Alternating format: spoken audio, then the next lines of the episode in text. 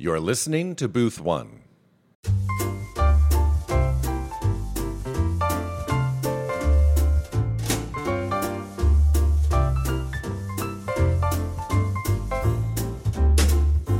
Welcome to Booth One, my friends. Gary Zabinski, your host here, bringing you the finest in the art of lively conversation about the arts and popular culture.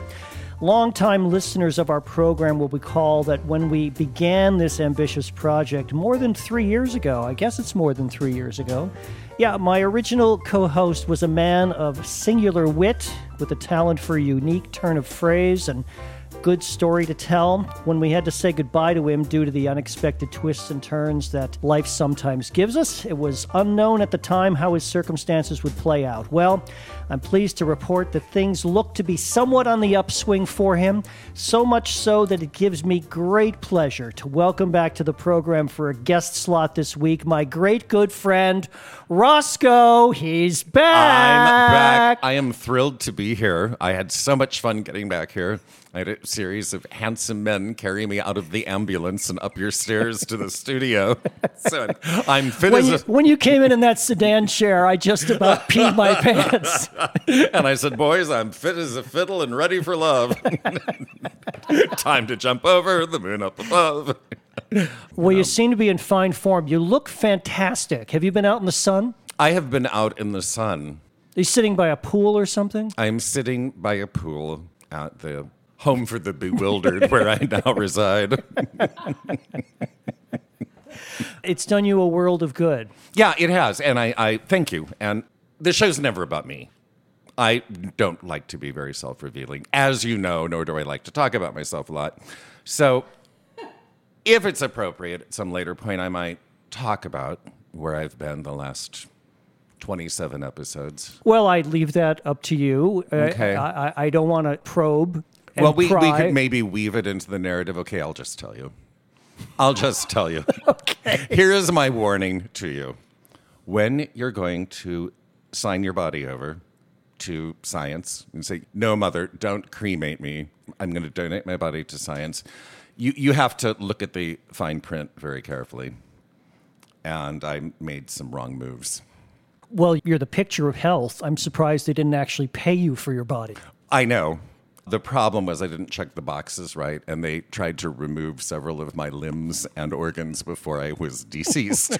and that was a very painful experience a series of knives and scalpels and axes coming at me from all directions. But I've been put together. Ouch, yeah. I'm here. Hey, you know, we used to talk about where are the movie stars? Where are the movie stars? Where are the movie stars? I have to tell you that I was watching television the other day and a movie came on that I hadn't seen in a long time, so I just sort of stuck with it. And I'm almost embarrassed to tell you about it. It's Notting Hill with Julia Roberts and Hugh Grant.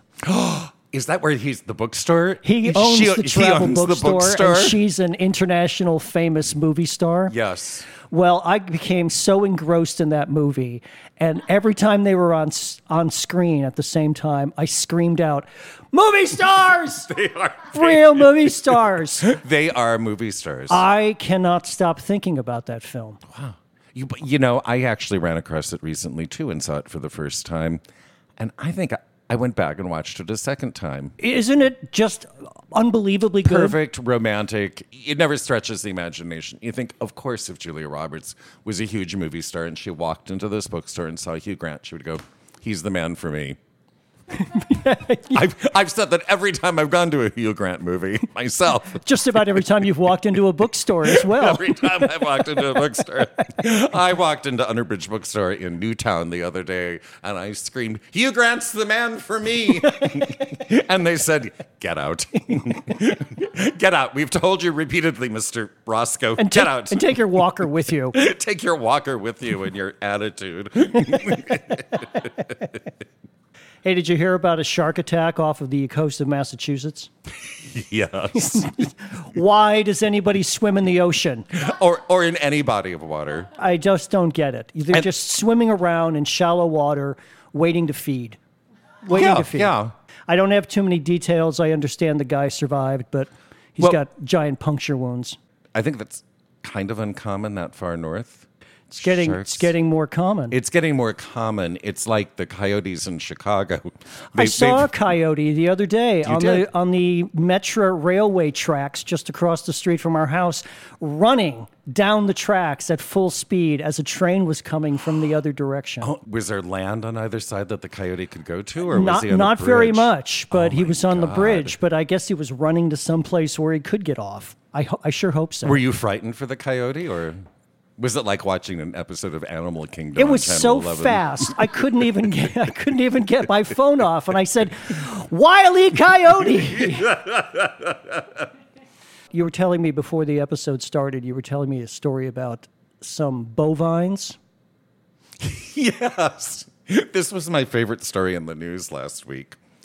I don't remember what state this happened in. Let's just say Indiana, which which I also call the only the only Confederate state north of the Mason-Dixon line.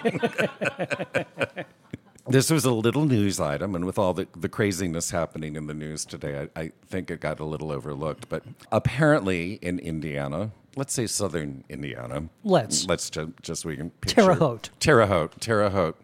Three women in a car were being chased by a squad car that was trying to pull them over for suspicion of having narcotics. Didn't really explain what preceded the chase. So the car got ran, run off the road, and one of the women jumped out of the car and, in her panic, thought, Well, I can outrun the police. So she jumped over a fence into a field and started running. But she didn't realize that the field was full of cows who she frightened. and as she proceeded to run, the cows gave chase. and, and they said cows are not usually aggressive, but if you scare them, if you jump into a cow herd and start running, you will startle them. I would imagine so. So apparently she escaped uninjured, but unfortunately had an ounce of cocaine in her blue jeans. So we won't see her anytime soon. Maybe that's what the cows were after. Maybe. That is an utterly moving story, Roscoe. Those cows would be talking faster than I am if they'd been eating some cocaine. And speaking of movie stars, I read just this week that another great, great star of the screen, Robert Redford, is retiring. Oh my God, I thought you were going to say he was dead. No, I no, no, no, no. over. He's doing a last movie that's going to be released. Well, he's done it, I guess. It's going to be released in September called Old Man and the Gun. And he said, you know, that's going to be my last film. I'm tired. I'm old. I'm, I'm not going to act anymore. I'm just going to concentrate on my painting and direct. The old man and the gun. Apparently so.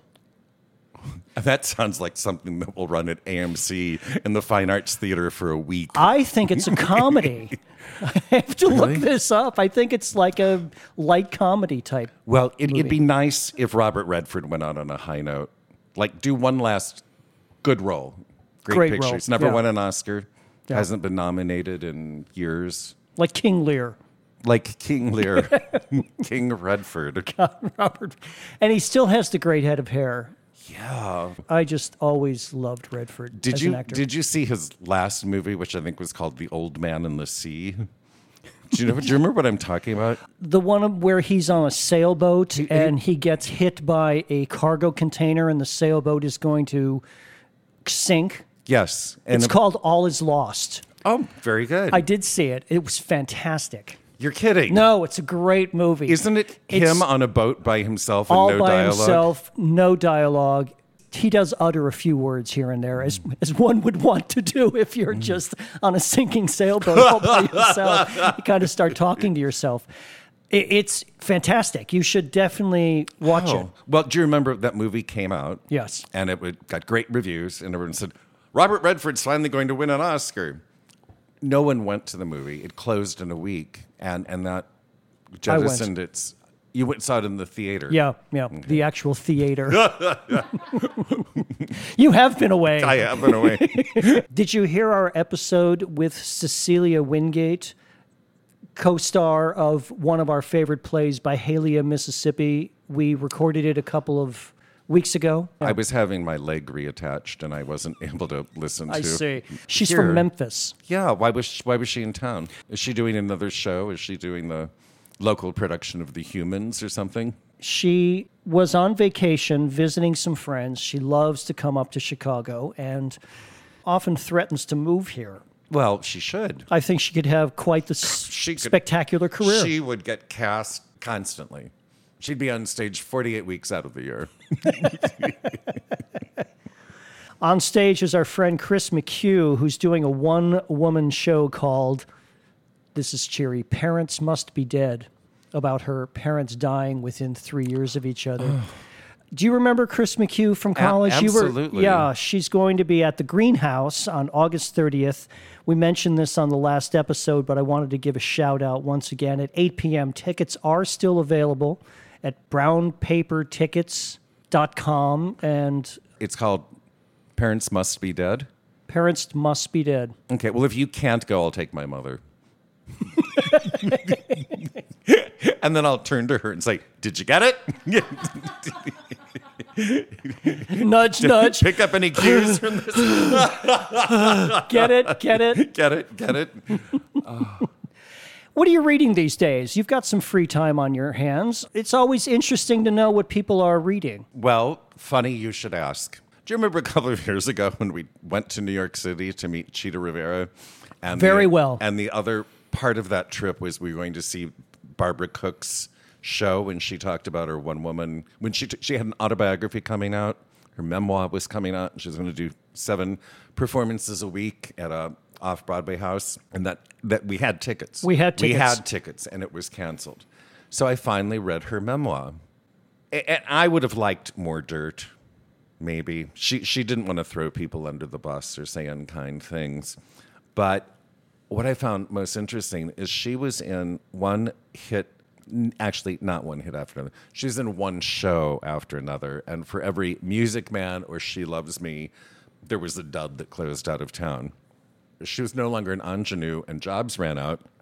She lost her home. She moved to a smaller apartment.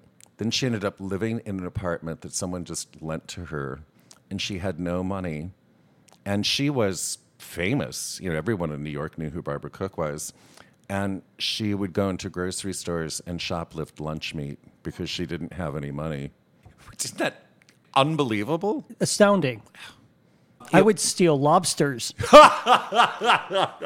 Lunch meat. Yes. That's small potatoes. Well, it was the I don't know I don't well it was, it was small potatoes, but you know instant protein, easy to open if you don't have a. Uh, home. uh, give me a time frame. About what year was this? It would have been the late 60s or the early 70s. And then she made her comebacks for people who follow cabaret and that kind of singing. Great singers, great interpreters of the Great American Songbook. She was about it. She was as good as you got. And she kept her voice largely intact well into her 80s. And at the end of the book, she writes and she said, I've lost some notes and I've lost some heft to my voice. But she said, I just keep digging deeper. So I think my performances are better with each passing year.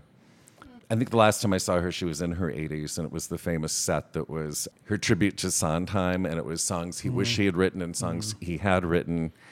And she was breathtaking. She had she had notes that she had no business being able to produce at her age. We lost Aretha Franklin this week. Mm. Sad news. The press coverage has been monumental.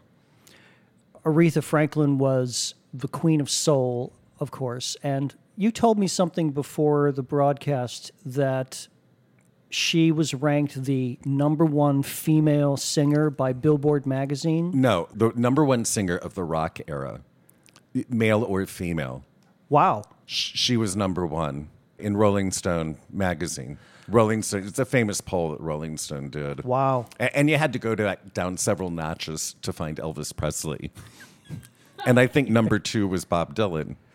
As I said while we were prepping for the show, she was famous when I was a child. And I, I grew up on Aretha Franklin. I was thinking as I was writing up here, we were listening t- to another NPR show about Aretha Franklin, and the entire thing was focused on a gospel album that she had produced. But he said that was the high point of her career. She did this gospel album, and, and nothing was ever as thrilling as that album that she did later. You know, and that's extremely subjective. But here's what I thought of There's a famous story. Josephine Baker, you know who Josephine Baker was? Sure. American, African American woman, goes to Paris, becomes a huge star in Europe, works for the resistance during World War II. And when she died, she was so beloved that the country shut down and they had a state funeral for her. And her casket was carried through the streets of Paris, and hundreds of thousands of people lined up to pay their respects to her. Why don't we do that in the United States? What, what civilian would be more worthy of that honor than Aretha Franklin, who not only changed music but was a huge civil rights figure? I think you're onto something there, Roscoe. Why isn't she laying in state in the Capitol? well, there's a man who runs Washington who's probably a big reason why. All right, well, that's the end of that conversation. moving, moving right along. What else are you reading these days besides you read the Barbara Cook memoir? Oh, I bought the book about Rodgers and Hammerstein called Something Wonderful, which indeed is supposed to be wonderful. I hear, yes. Did you know that Mary Martin was a lesbian? You know, I don't. I don't think I. I It, it apparently it factors why into that's hilarious, I'm not sure. I think it was the non sequitur nature. I'm not sure I knew that. I know a lot of stories about Mary Martin, but I don't know that well, I've. I've read this from Mary Martin was evil, which is also exposed in the book. Janet Gaynor, who won the first Oscar for Best Actress, yes. they were closer together than nine is to ten, even though they were both married to men. Interesting. Yeah, and you know they both they were in a terrible car accident. They were hit by a drunk driver in their limousine, and they were elderly when it happened, so it didn't actually kill them, but it got them home to the Lord faster than would have happened had that not occurred. Created some infirmities. I too. Yeah, and I'm not sure how that comes up in the book, but a friend of mine who loves musicals and is very well read just said, "Oh my God, you've got to read this book. It's tremendous. Did you know that Mary Martin was a lesbian?" oh, okay. But I guess somehow it figures into the narrative. The other thing I read about her, it's in the Barbara Cook book. Mary Martin loved Barbara Cook and mentored her early in her career. And Barbara Cook's mother came to town to see her in a Broadway show and was in her dressing room. And here comes Mary Martin, and Barbara Cook thinks, Oh my God, my mother will know I made it because I get to introduce her to my dear friend Mary Martin, who is with her husband, Richard someone. They come into the dressing room, and Barbara Cook blanks on his name. And she goes to introduce them, and she goes, Mom, this is Mary Martin, of course, and this is her husband. Um, she goes, "Oh, please help me out. I'm just, I, I'm so embarrassed. I'm, I just went blank." And he said, told the mother her name, and they chatted for a while and left. And then Barbara Cook writes, "Mary Martin never spoke to me again." Wow. yeah. So the next time you see her, A mean lesbian. a mean lesbian. So the next time she's singing, "I'm flying, flying," just hope that someone cuts those wires. Gotta wires wash that man right out of my hair. and get on with my girlfriend.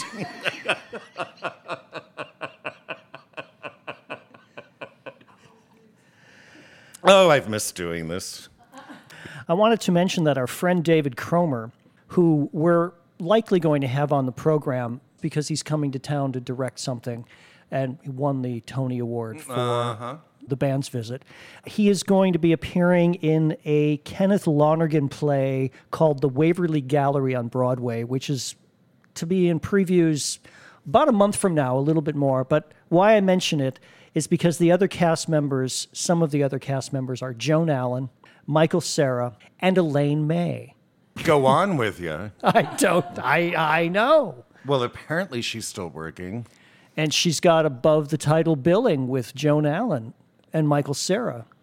Have you not heard I, of this? I can barely breathe. I haven't seen Joan Allen on stage in years. Yeah, I haven't either. Oh my gosh. And I have a quick anecdote for you. The Waverly Gallery was the last show that Eileen Heckart did. The beloved Eileen Heckart won an Oscar for Butterflies Are Free. Every time you watch an old movie, she's there with a coffee pot playing a waitress in the coffee house they go to. She's always like Joan Crawford's best friend. She's never a leading lady, but just great. Oh, The Bad Seed. She's the mother in The Bad Seed. Eileen Heckart, wonderful. Her last show was the Waverly Gallery. she passed away. She was cremated. Do you know what her son did with her ashes? He disposed of them in front of the Music Box Theater in New York because she'd had several hit plays there and thought that she would be happy being home at the Music Box So Theater. illegal.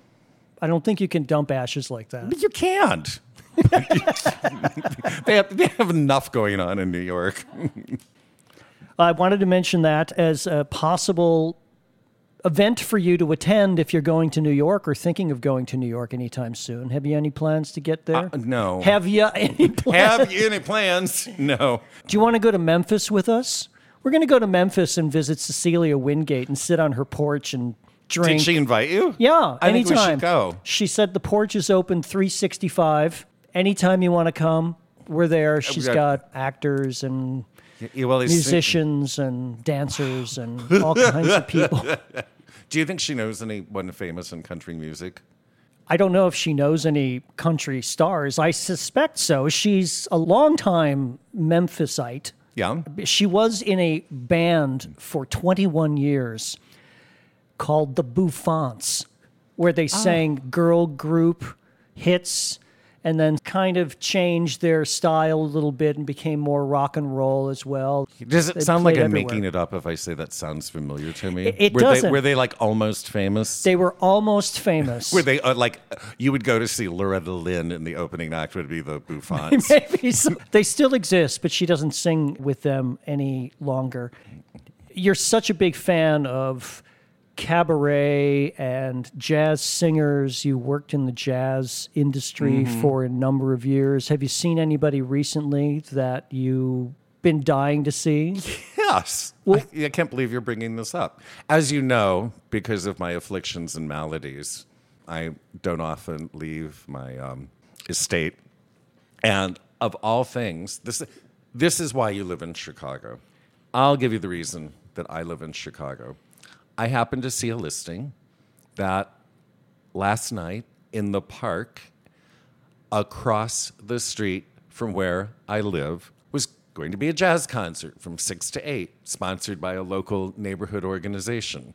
And the singer was Dee Alexander, who I'd seen before years ago at Millennium Park. And Dee Alexander is a great vocalist. She's a world class singer. So it was such a rare experience for me, who, who I've largely been at home for a recent stint, to be able to journey across the street, sit in the grass, and listen to 90 minutes of great music, sitting on a lawn, a beautiful green lawn surrounded by trees and the view of the city of Chicago. And I thought, you know what? This is an instance where the melting pot has melted. There were all ages, tongues, and races there, as my father used to say in church. It was a really diverse group of people, and we were all sitting there happily together, listening to this great singer. Oh, and the greatest moment in the show, towards the end of the set, something happened where Dee won over the audience, and people were picnicking and talking. And then she launched into a version of Summertime, and everyone just stopped talking and faced the stage. Then at the end of that, she said, We have got to pay our respects to the Queen. And then she launched into Natural Woman.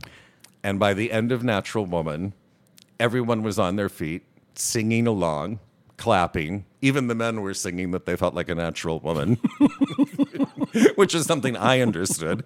But um, Was Mary Martin standing? Mary Martin was standing there saying, Calm down, you big mo. And, uh, and it was a wonderful moment, and the audience cheered and applauded and went crazy. And she finished her set, and she had to do an encore, and I don't think she had one planned. She left the stage after Natural Woman. She, she left the center of where she was singing. When she finally came out, she said, "Thank you. I just I just had to pull myself back to. I had to calm down after that. I, I think it was a, a combination of she gave so much of herself that it was an exhausting performance, and I think she was moved thinking of Aretha, and she was moved looking out at all these people who were also rejoicing in the memory of Aretha Franklin. So it was a great Chicago moment. We, years from now, when someone says, gee, Aretha Franklin, I'll always remember being at that concert it, with with hundreds of people. What was also great is this hmm. this is just some little thing that happened and hundreds of people showed up. Fantastic. Yeah. I wish I'd been there.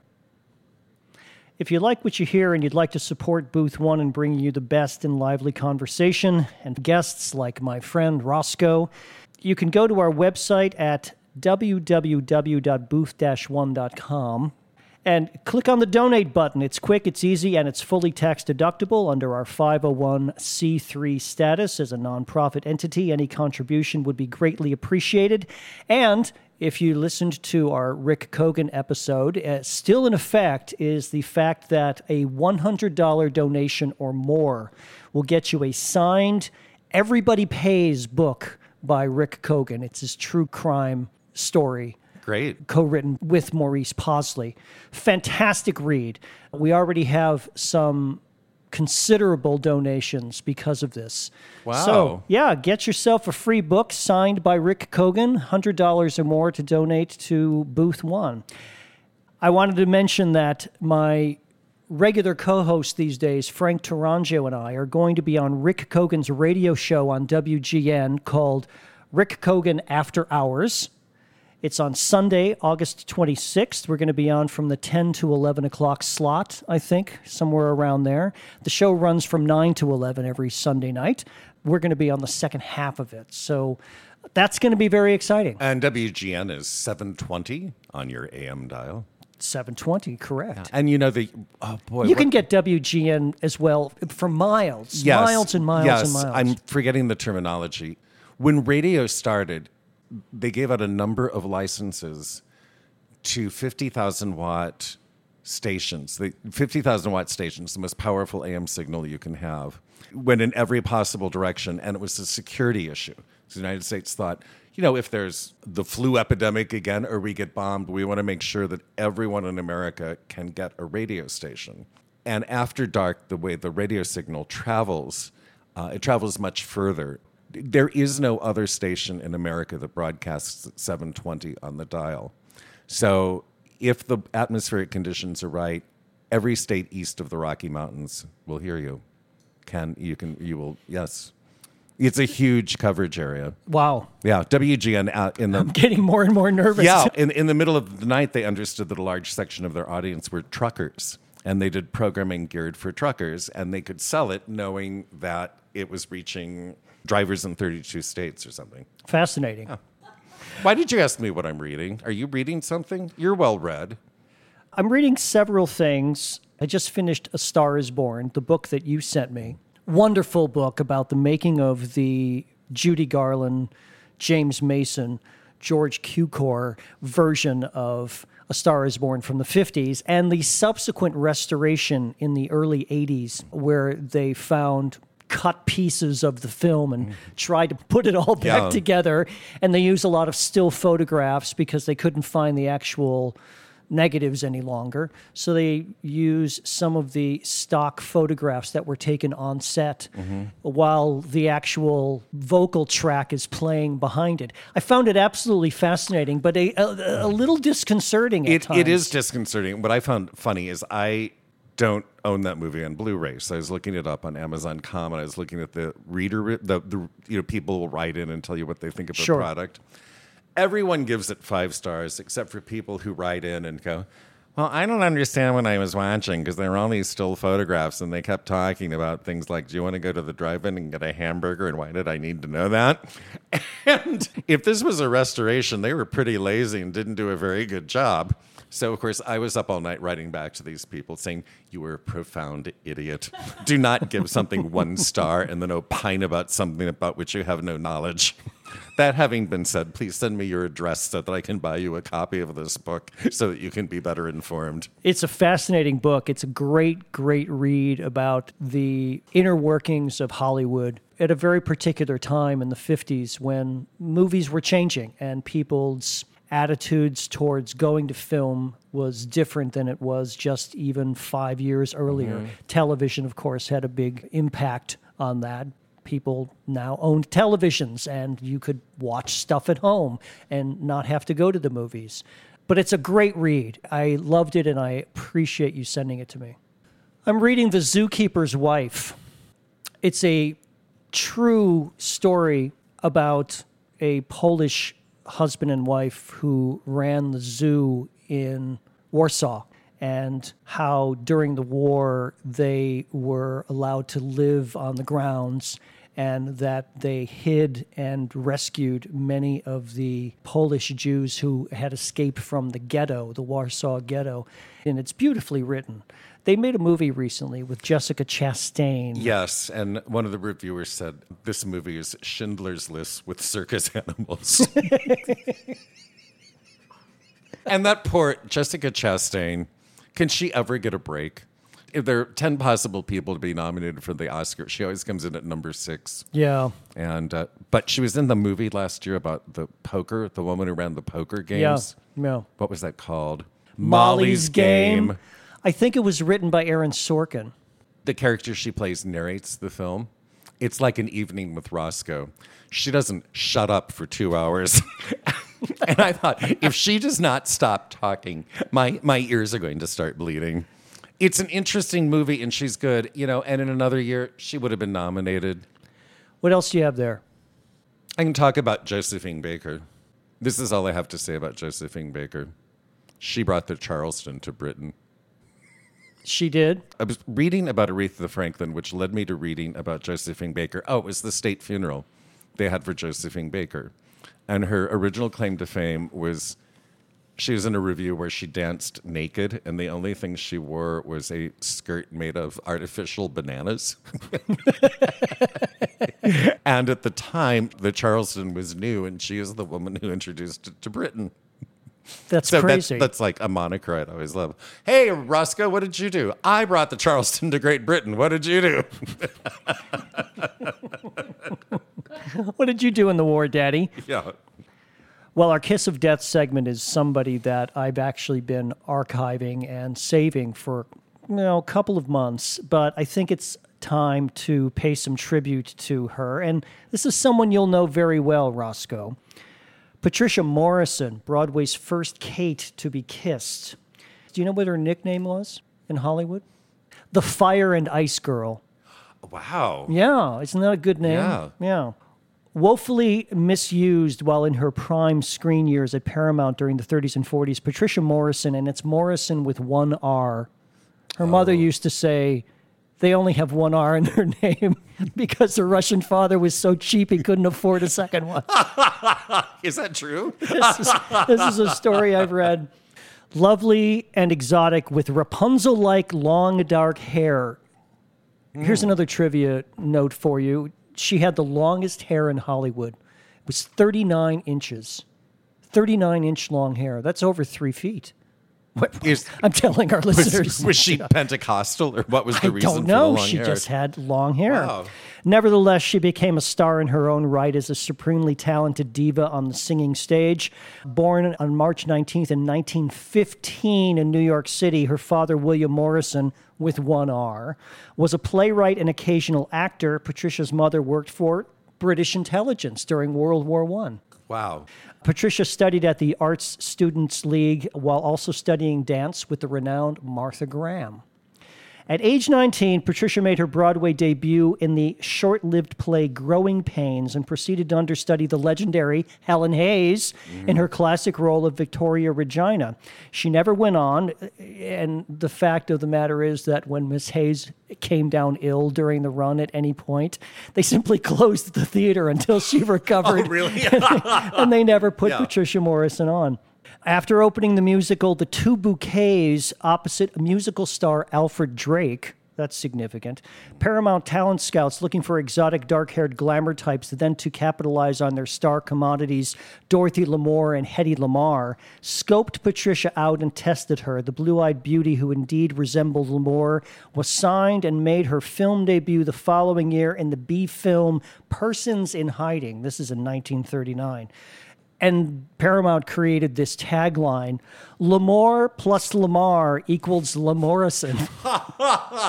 Doesn't that sound perfect for the late 30s? Lamour plus Lamarr equals Lamorrison.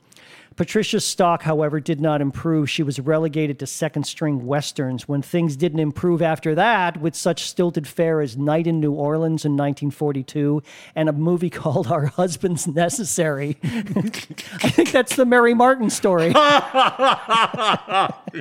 And that's comedy, folks. she left Paramount. She freelanced in quote other woman roles which included the Tracy Hepburn vehicle Without Love and she played Empress Eugenie in the Song of Bernadette. wow. You remember that movie? Yes, Jennifer Jones won an Oscar. It's the She did. the first Oscar-winning performance that's entirely whispered, because she always talks like this. I saw a blessed virgin, and she had gold flowers on her on her toes, and there was a light around Ro- her. And, it- and it's a three-hour movie, and you think, for the love of God, could you talk out loud for once? Did your acting teacher not tell you about dynamics? anyway, she was the empress. Eugenie. Perhaps Miss Morison's most noteworthy screen role was one that audiences never saw.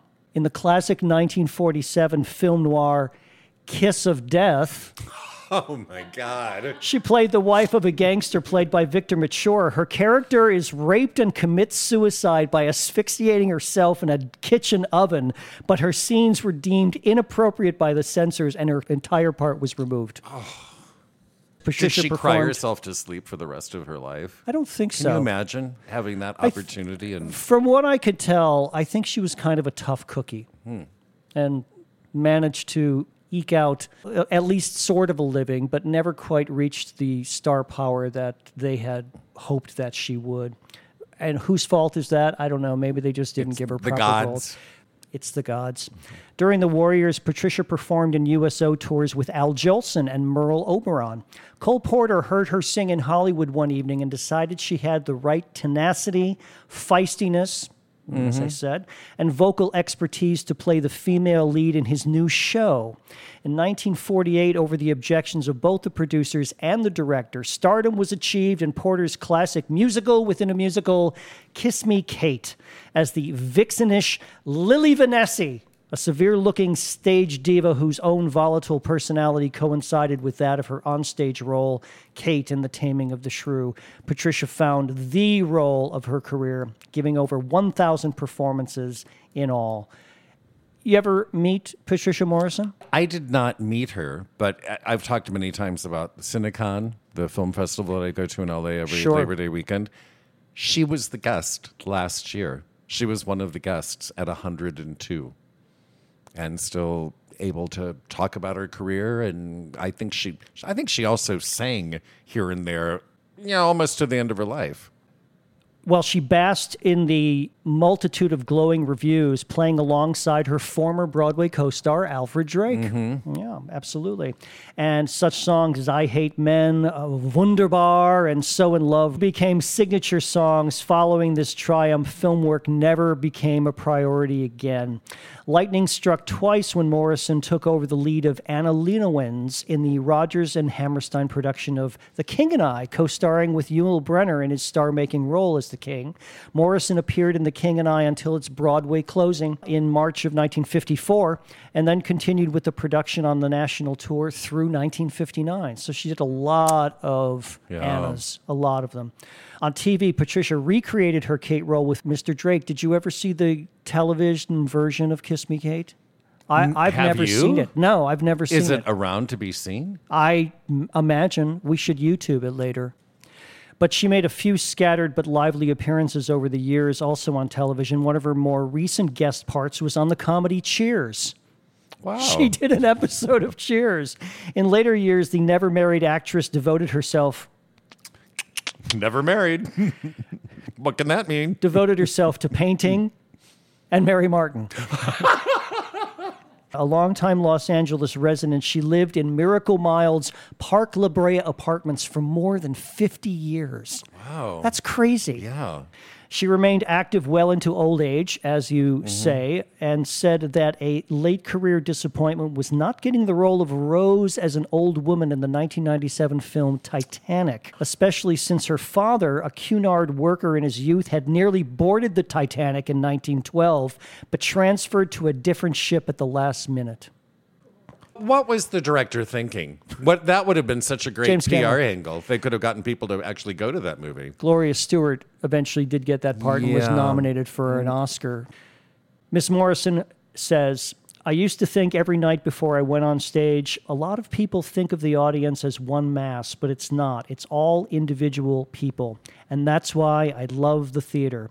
I always feel that if in some way you can touch somebody, either touch them emotionally or if it's a young actor who wants to be an actor, touch them so he or she too wants to be an actor, it's so worthwhile. I've enjoyed everything I've done in life. Wow. Patricia Morison was See, if you're- 103. If you're not bitter, you can live forever. As you said earlier, Roscoe, I'm going to mention this again. If you'd like to support Booth One in bringing you the best in lively conversation, you can donate at booth-one.com. Click on the donate button. Every $100 or more donation gets a free signed book by Rick Kogan, his true crime book, Everybody Pays. What is the true crime? It's the story of a Chicago mobster hitman who commits a murder, and it's witnessed by a kind of everyday Joe, a guy who lived across the street. And he goes to the police and says, Yeah, I saw what happened. And yes, I'm prepared to testify about it, which was at that point, and this is in the early 70s, I guess it was very rare for someone to actually stand up to a crime like that, especially knowing that the Chicago mob was involved. Yeah. And it's the story actually about these two men, the hitman and the guy who testifies against him, and how the trial became a kind of a joke and the judge was bribed. And so years later, they were able to retry the case. And it's the only time that the principle of double jeopardy was avoided. This hitman was tried for the very same crime a second time. Wow. Because the original trial had been tainted so badly. You know what? I'm going to give the show $100 because I want an autographed copy of that book. I think you should get one. Before we leave, Roscoe, we talked a little earlier about you having been off the show for quite some mm-hmm. time, a number of episodes, a year and a half or so. Mm-hmm. Is there anything you'd like to let the listeners know about your condition and what kind of journey you've been through? We mentioned early on some time ago that you had had neck surgery mm-hmm. to repair something in the back of your neck, but since mm-hmm. then you've had some abdominal problems and It's gut wrenching, isn't it? and they've taken pieces out of you and they've put them in jars yes. because you are the picture of health. Yes, I've, I've already begun donating my body to medical science. It's been a wonderful journey. I, well, I'll just say this I started to have trouble walking. And I was like, why does the right side of my body feel different than the left side of my body in terms of touch and sensation? I kept calling my physician and saying, something is just wrong. Something is wrong. I can't walk right. You know, originally it's go to go to therapy. Everything is go to physical therapy. Everything's conservative treatment first. I went to physical therapy, and I was she was a shrill Harridan, very nice. Uh, and I said, I think you're hurting me.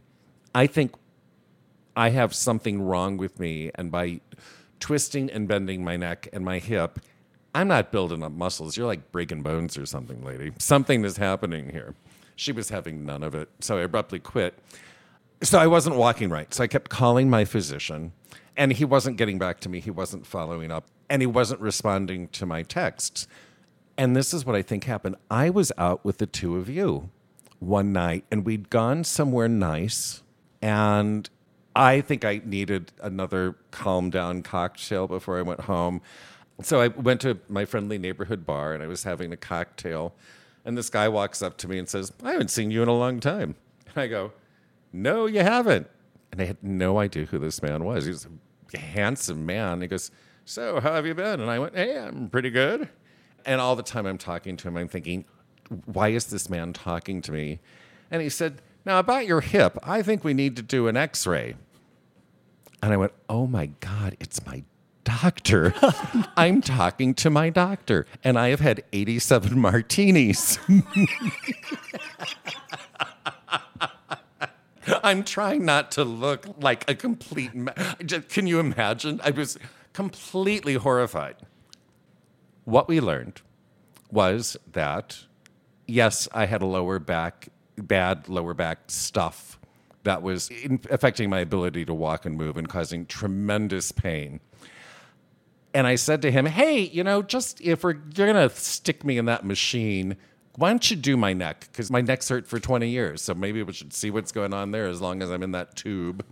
And um, I was sent to a pain doctor, and the pain doctor called a neurosurgeon. And I walked into my office the next day, and my phone was ringing at 8.30 and it was a nurse looking for me. And she was talking about a doctor and i said i don't know that doctor. And she goes but you got referred to us. He needs to you need to come in and do your evaluation for your surgery. And i said what surgery? And she goes on your neck. And i said what are you talking about? And she goes you know what? Just come in and we'll talk about options. So i had discs in my neck that had badly deteriorated and they needed to come out and they needed to replace them with human bone from a cadaver, which is why they later wanted to cut my bones out, and metal plates. And unbelievably, this is what I tell people a few days before the surgery, Debbie Reynolds died. And she donated her body to science, and I got her neck, which has been implanted into mine. so my neck is fine. It can go back and forth and up and down, and it's great. Walking is still an issue. And then I was getting better and I was getting ready to move and I was packing a box of books. I had taken some pain medicine and it wasn't working. And I thought, if this pain medicine isn't working, I'm in trouble because I'm in pain. And I was packing a box and I bent down to pick up a book and I got a sharp pain in my gut. I Thought, oh my God, something's wrong it was cold. It was the end of January. I thought, I'm going to put a blanket around me. And I thought, what do I feel like watching tonight? And I thought, I think I'll watch The Last Picture Show. And I watched The Last Picture Show, and I go to bed, and I get up in horrible pain and go to the emergency room, and I never saw that apartment again. I'd lived there for more than 20 years. That day, you were supposed to appear as a guest on the podcast. Do you recall that? And you called me from the emergency room and said, I can't make it. I've gotten some terrible abdominal pains and I'm in the emergency room. That's right. Yeah, yeah. So, as for the second issue that I encountered in, in January, needed surgery in February, let's just say if I was Rudolph Valentino, the problem I had would have killed me, as it did him. So I'm in the hospital. Google this, it. Google it. Google it. Google it, boys and girls. I, am in this hospital with this horrible, in, but it's an infection. We can say it's an infection, yeah. right? Infections need to be treated. And I would talk to doctors and the medical students, and then I'd look at them woefully, and I go, "You know, this is how Rudolph Valentino died." And they'd look at me blankly, and I would go, "Do you not know who Rudolph Valentino is?" They didn't know. No, of course not. They didn't know because, you know, I learned about Rudolph Valentino from the Beverly Hillbillies because he was Granny's favorite actor. And, and the conceit of the Beverly Hillbillies was they still had the movie theater in town had never converted to sound films, and they just showed silent films over and over.